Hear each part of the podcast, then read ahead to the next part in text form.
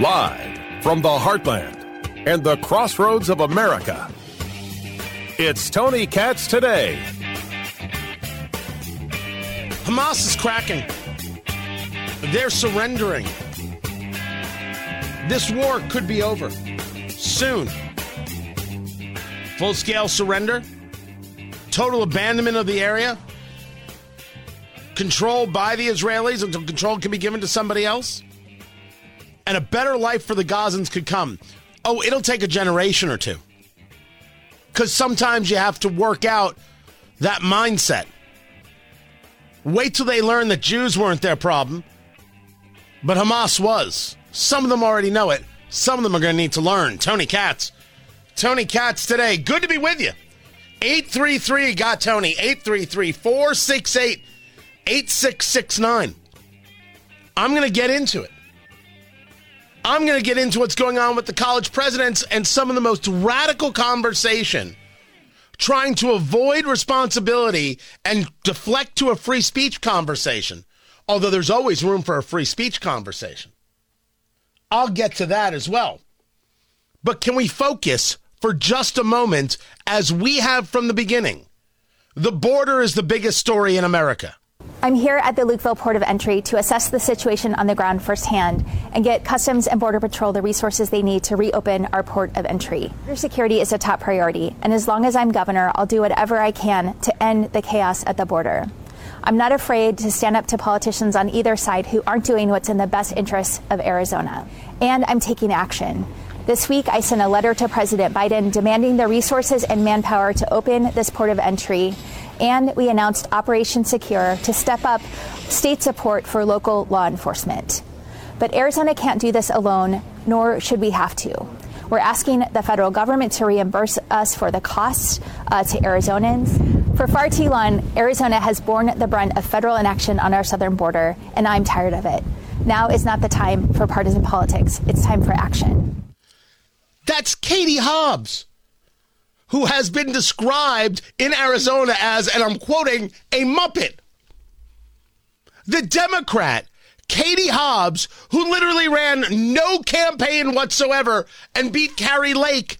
She's saying that the Biden administration isn't doing enough. They asked for like $512 million. The southern border is the biggest story in America.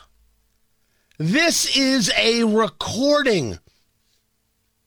You have got the the mayor of New York, Eric Adams, saying very clearly, you're not actually thinking that this government, this federal government is going to help you, New York, are you? Because these people have been pretty dang clear. We are at an untenable situation right now, and it is painful for us. Uh, it is painful for the city. And I think that you see it being reflected in the polls.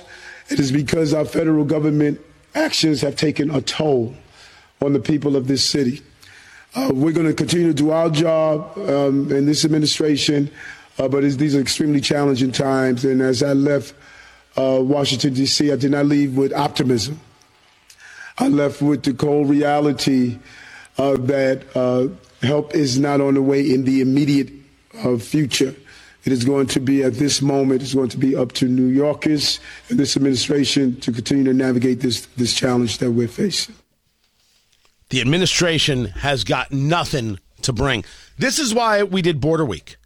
And we're going to be doing it all week. I've been doing interviews over the last a month with, with policy people, with people who've been on the ground.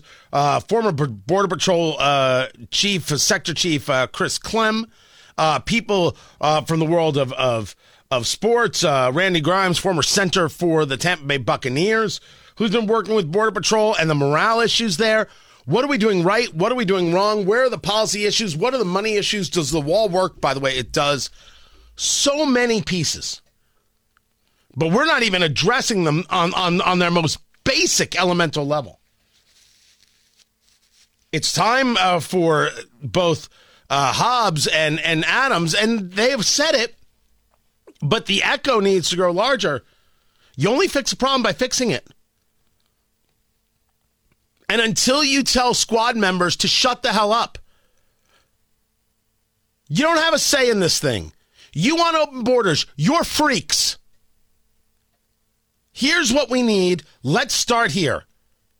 Could we start with just a basic and getting rid of the fentanyl? Well, that comes through legal ports of entry. Did anybody ask whether it came legally or illegally? And by the way, it comes both. Stop it from coming. Let us have at least a focus on this. Can't even get that. So that's why we did Border Week, and that's what we're going to be getting into later on the show. As for Hamas, the people out there, uh, members of, of Hamas, these terrorist lowlifes who are giving up, they're surrendering to Israeli forces. This is welcome news. Now, I have concerns about the surrendering because I don't trust any of these lowlifes, any of these disgusting, despicable, terrible people. Uh, trust a terrorist? No thanks. But they are starting to crack. And um, Benjamin Netanyahu has been very uh, clear do not, do not uh, die for Sinwar. Who's Sinwar? Uh, yeah, Sinwar is um, the head of Hamas in Gaza. Now, he's not the head of Hamas, you know, living the good life with the billions of dollars in Qatar. He, Yah, Yahya Sinwar, Y A H Y A, first name Sinwar, S I N W A R, is the guy leading things in Gaza. And based on every conversation piece, oh, they hate the dude. Well, what's to like? Why would anybody in, in Gaza actually like him? There's no food. There's no electricity. There's nothing but destruction.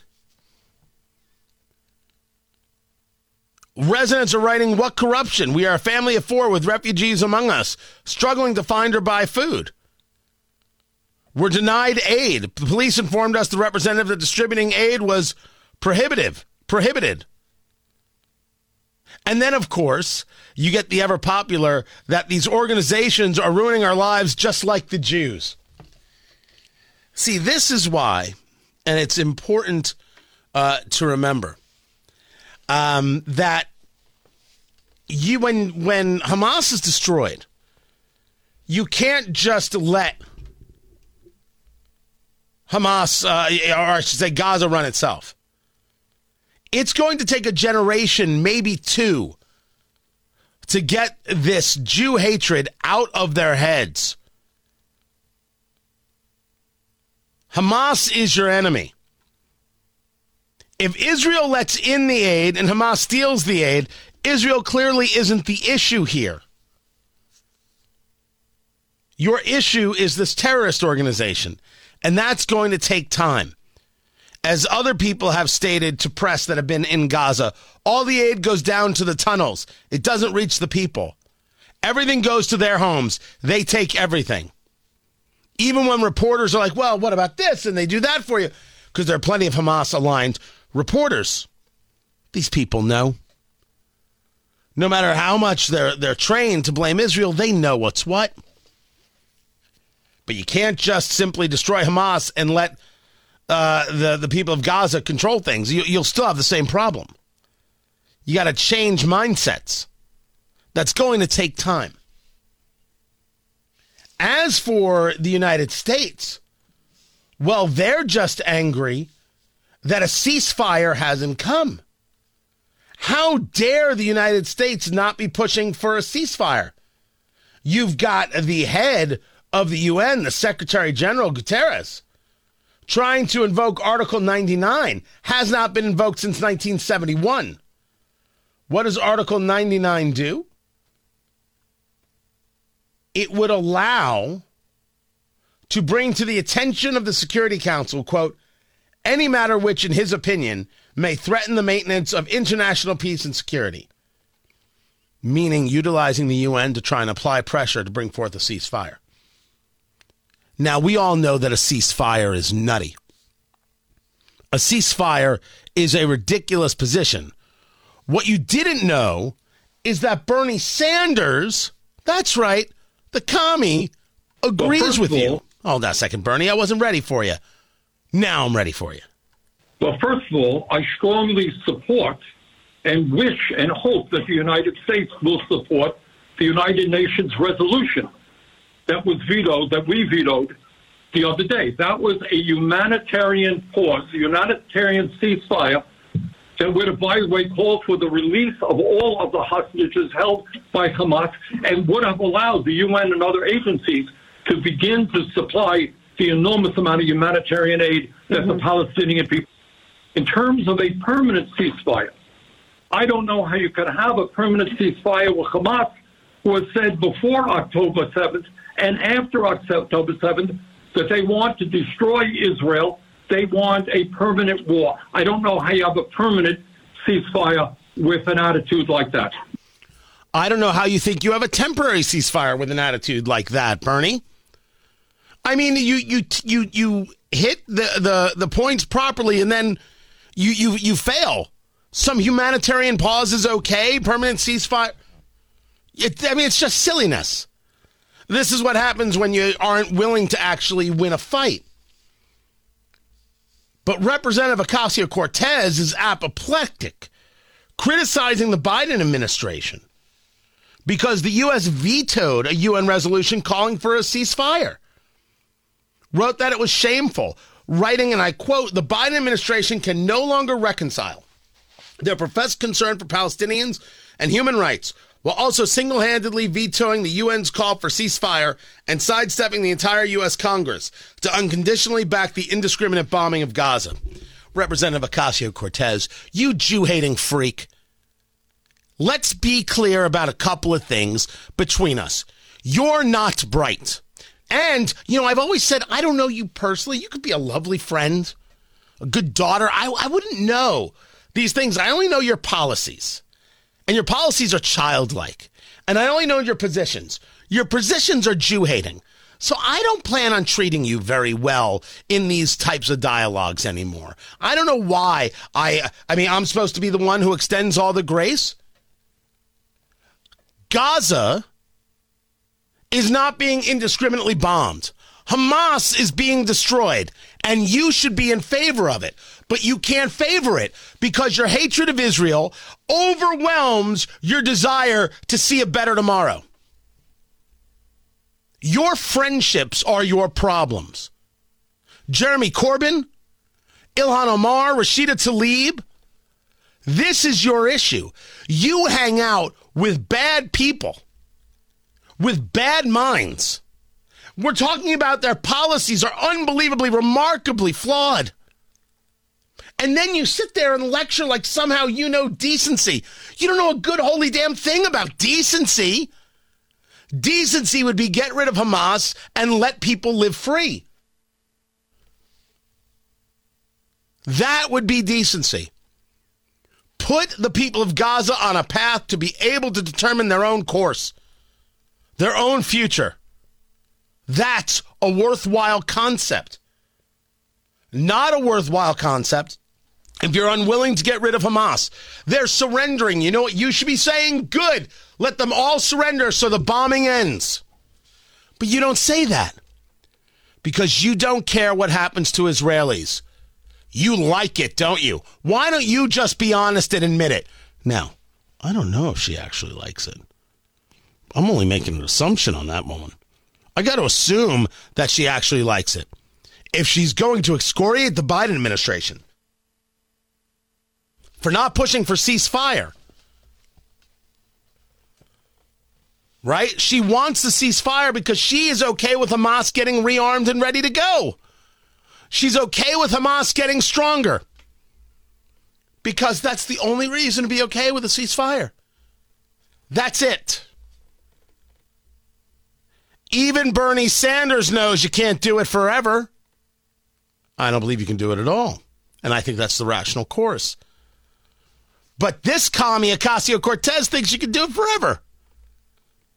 Bernie has yet to figure out that his politics don't match up with his religion. Bernie, let me let me help you, Achi. Just uh just uh, to, you know, one Jew to another. They hate you. You were a good, useful idiot up until October 7th. Now you're just some kind of uppity Jew in the way. These squad members hate you. They would rather see you gone. You don't know that? You haven't figured it out by now? From Andre Carson and Rashida Tlaib, you haven't figured it out? Well, then you're a fool. You're a fool. You want to talk about not permanent ceasefires, that's fine. Say it to Representative Ocasio Cortez.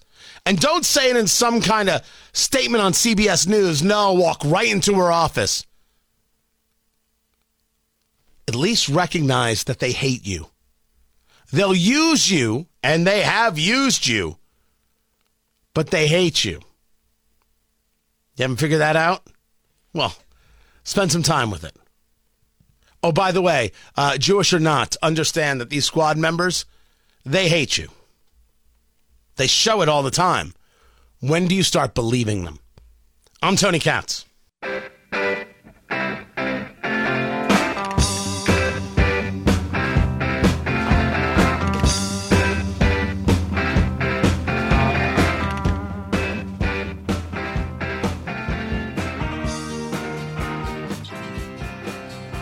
Don't get this cold going around, whatever you do. Do not get it. Don't get me wrong, I feel fine. I'm amazed I have a voice, but like I it's the coughing will not stop. It just won't stop. It has been days. This is dumb. Tony Katz.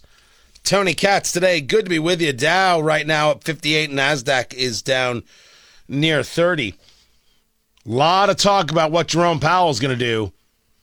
Jerome Powell does not care about what Wall Street wants at all. He has proven this. There's two different dynamics at play what the market is telling you and what Federal Reserve Chairman Powell is telling you.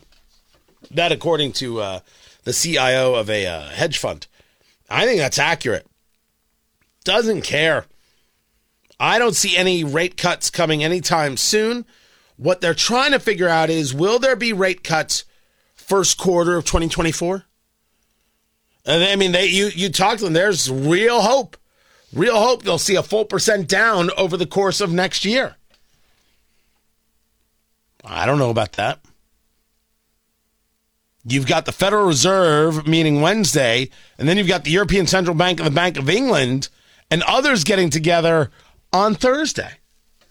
So, do you have contrary or contradicting messages?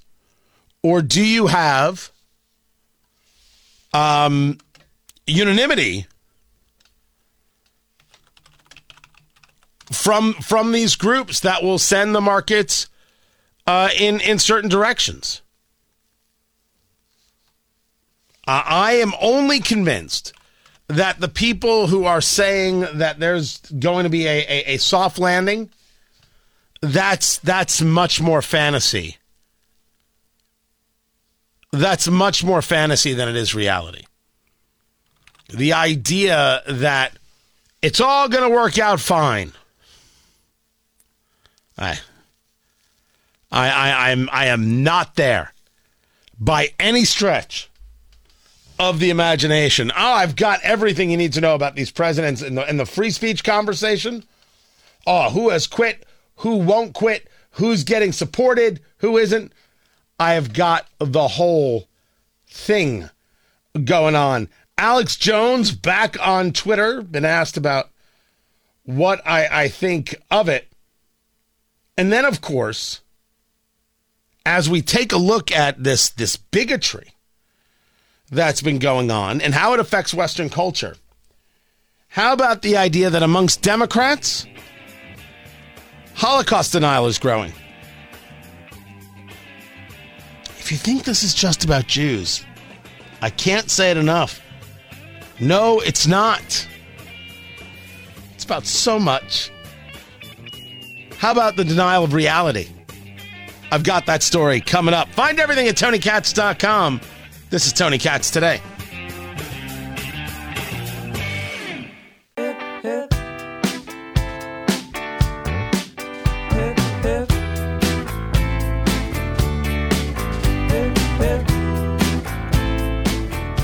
Rate is slowing, but prices are still high. And so when you ask people, okay, the jobs market is strong, yes, they acknowledge that, but their income isn't keeping up with inflation. And that's that immediate pocketbook impact where you see such big numbers say that. Because prices are still not back at those pre pandemic levels. Right. That's correct. Thank you so much for the honesty, CBS. We greatly appreciate it. Is your income keeping up with inflation? According to CBS News, 24% say yes, which means 76% say no. That's that's where Americans feel it. And that explains a lot regarding Biden's poor polling numbers. I mean, the polling is so interesting because it, if if you look at the head-to-head matchups, Georgia and Michigan, uh, CNN had the polling. Trump beats Biden, and if that's not enough to make the Trump people say we're gonna, everybody else step out of the way, we're gonna win this thing. Stop being ridiculous. Well, one thing I know is that Chris Christie is not stepping out of the way. Ron DeSantis is not stepping out of the way, and Nikki Haley actually thinks she's going to win. Tony Katz, Tony Katz today. What's going on? 833 468 8669. 833 uh, got Tony. I'm t- none of these people. You won't see anybody drop until after New Hampshire and possibly after South Carolina. But Trump has to win by numbers. I mean, if you show me a poll that shows him up plus 50 and he only wins by eight, someone might think they can stick around. Even though eight is a giant number.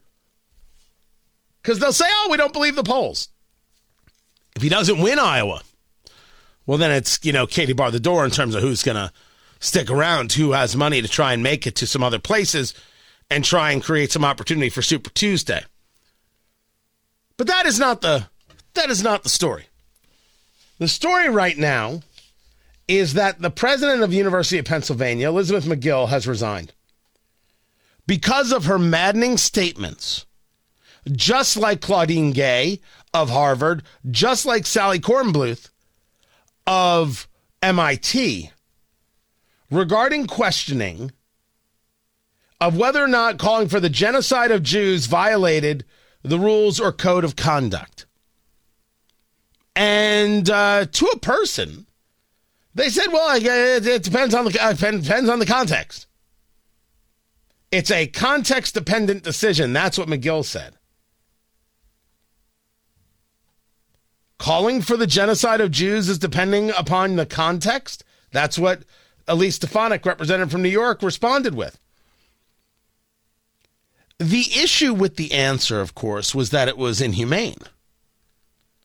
You really think that you're allowed to have mobs of people screaming for, for dead Jews and this is this is okay? At Harvard, you had to take a seminar where you learned that not using somebody's proper pronoun was a violent act. You had to take the class. The, the, the, the, the thing. You had to do it. You didn't have an option. You didn't have a say. Wrong pronoun, that's violence. Chanting for genocide, super fine. Now, I think it's weird that you tell me it's violent if I call you he when I can see your Adam's apple. Uh, you're a he. That that's all there is to it. I won't lie to myself for you because I think that's an act of violence. But this is, of course, taken part of taken uh, has been taken to be part of the free speech conversation. Because this is a question of should we really be curtailing speech on college campuses? The argument fails because the campuses have already been curtailing free speech. But the speech they've been curtailing is mine and yours. Riley Gaines, Ann Coulter, Ben Shapiro. Name of the person who they politically disagree with, and they're totally fine with curtailing those rights. Yet somehow, on mobs saying, kill all the Jews, they are now like, well, so you see, it stops being a free speech conversation because there's something to be said for should there be an, a, a conversation allowed regarding the rights of Hamas? Could one have a conference called the Rights of Hamas? Should they be allowed to exist? I actually think that that's something that can be done. Because bad ideas need to be put into the public sphere. They need to be put into the town square, to the public square, so they can be discussed and then people can see what a bad idea it is. Should Hamas be allowed to exist? A terrorist organization? Should the KKK be allowed to exist? People who want to eliminate black Americans? And what, what are we going to say? Well, no, it's just a, a group of misunderstood young men who are proud of their culture. Proud of their culture by wanting to get rid of every black and Jewish face. That's uh, that that isn't some people who want to have you know a parade. There's there's something a, a wee bit different in that. But should you be allowed to address it? Of course. You should be allowed to discuss it. For sure. And I don't want to stop any university from having these open conversations. It's the universities that stop the ability to have open conversation. They've been doing it for years. And they've been doing it under the guise of what? Protection, being inclusive, being supportive of the student body. Right until the moment it was untenable to do so because they don't actually care if the Jews are dead. And the progressives that make up their, their student bodies and their academic bodies really have an anti Semitism problem. So now protecting Jews wasn't something they actually cared about. They weren't an important part of the student body. Now, you and I have known this because we've discussed this. And that's why I look at people on these college campuses and I'm like, how did you not know? And I have to remind myself, I need to show some grace because it's very possible that they did not know. And I could do one of two things. I could either scream at them for not knowing, or I could try and be helpful to the fact that they didn't know. Now they know. Let's talk about what we're going to do about it. Let's talk about how you're going to change how you vote, change how you think, change how you present uh, or how you engage your friends, change who your friends are. Pretty important, if you ask me. Over at Cornell, I was discussing this uh, the the the other day. Over the past few days, a number of universities, including Cornell, have been asked by members of Congress to make clear their policies around genocide. Check out what Cornell writes. Genocide is abhorrent, and Cornell condemns calls for the genocide of any people. An explicit call for genocide to kill all members of a group of people would be a violation of our policies. So, as William Jacobson, Cornell law professor, finds it, you mean you're defining it so narrowly, it has to be an explicit call to kill all members of a group. You have to literally walk around saying, We want to kill every Jew in existence. That's wrong. But from the river to the sea, which is a call to genocide, that's not actually a call to kill Jews. Okay. Phantasmal. Cornell, the same place that would have a problem if Riley Gaines was on their campus discussing honestly that men are not women and women are not men. Pick your black conservative. Oh my gosh, you can't have them on the campus. They're a traitor. And the list goes on and on. One of the things that, that, that this has exposed is how absolutely intellectually dishonest the universities are. And it is intellectual dishonesty. More than 500 Harvard faculty members have signed a letter defending Claudine Gay, the president of Harvard University, and urging the university not to remove her. Now, Claudine Gay has got her own series of problems. The faculty members who are supporting her urge Harvard to, quote, defend the independence of the university and to resist political pre- pressures that are at odds with Harvard's commitment to academic freedom, including calls for the removal of President Claudine Gay. The critical work of defending a culture of free inquiry in our diverse community cannot proceed if we let its shape be dictated by outside for- forces. That's what they wrote. There was a study of 248 universities and and uh, uh, a poll, or I should say, looking at the uh, systems that they have in place in terms of free speech and where they rank. And Harvard ranked 248th out of 248. The least amount of free speech is available on the Harvard campus. Number 247, University of Pennsylvania, where President uh, Elizabeth Magill and the chairman of the board, Scott Bok, have both resigned. Harvard doesn't believe in free speech at all. Check out the statement. The critical work of defending a culture of free inquiry in our diverse community. What the? Why is diversity always there? That's right, because diversity is always the thing. The DEI nonsense is the thing. With Claudine Gay, this is actually a big deal because now there's a question of how she got the job. I don't know how she got the job. I have absolutely no idea. I stated that last week. Now that is being what's being discussed by Christopher Rufo and uh, Carol Swain, Dr. Swain, is that it's possible that Claudine Gay, the president of Harvard, who doesn't really have a strong academic background at all of publishing and of written works of, of any kind, of really an, a strong academic record of any kind, that the academic work she has done, she was stealing from Carol Swain, Dr.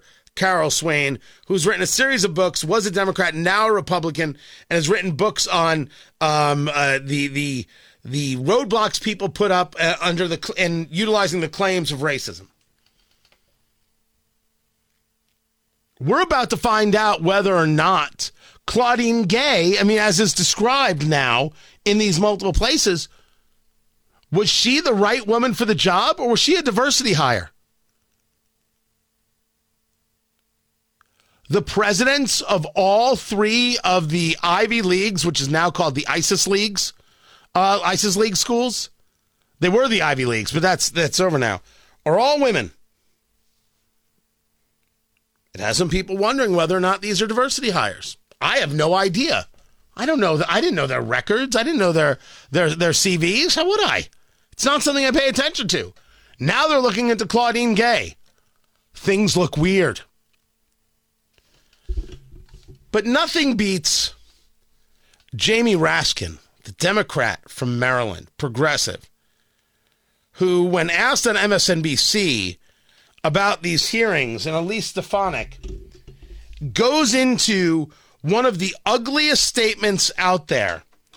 Uh, Jamie Raskin is Jewish. This is despicably ignorant from the congressman. Allow me to explain.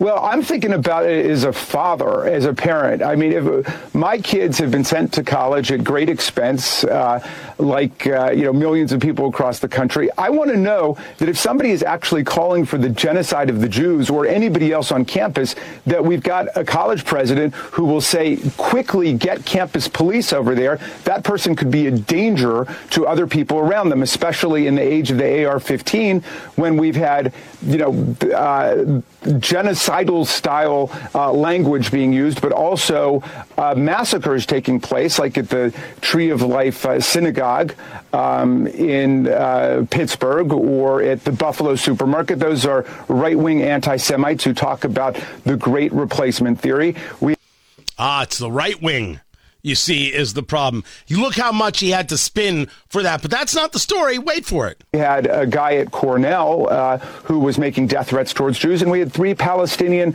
uh, college kids who were shot in Burlington, Vermont, of all places. So, you know, with lax Republican gun laws across the country, we've got to take very seriously anybody who's making any kind of violent threats, especially genocidal threats.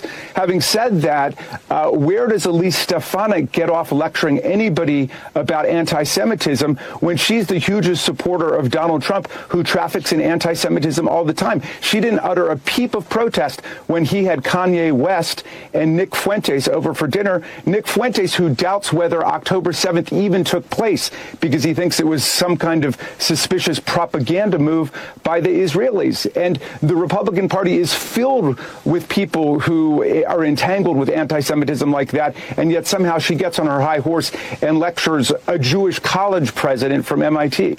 Being Jewish does not make you an expert in anti Semitism, you incredible, disgusting bigot. Secondly, everybody should have said Trump was wrong for meeting with Kanye West and Nick Fuentes. I said it. And number three, she was right to ask the question. The presidents are bigots, and you bringing up Trump is just your unwillingness, Achi, to deal with the situation in front of you. The Democratic Party is lousy with Jew haters. You're full of them, and you keep defending them. We call them the squad. They're right there down the down the office from you, right down the corridor. Why don't you just say something already?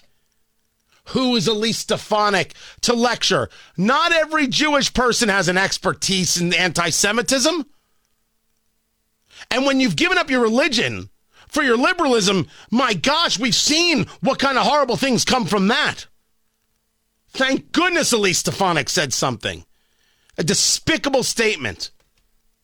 But then again, they want these presidents to stay in power. I'm Tony Katz.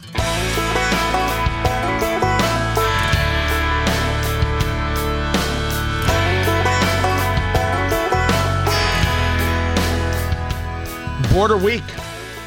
I told you, I'm bringing every aspect of the border. Uh, chief Clem, uh, former Yuma Sector Border Patrol Chief, going to be with us in in the next hour. Isabel Soto, it is Policy for Libre Initiative. What are we doing right? What are we doing wrong? What is the real experience going on at the border? I mean, that's the that's the question. Until we've got data, we don't know how we're supposed to go about doing things. What we know is anybody who's okay with status quo is okay with destruction. This doesn't work the way we have it. It hasn't worked for years. So we don't. It's only going to make changes. We're only going to make changes if we actually make them. We start with Chief Chris Clem. That's coming up right after this.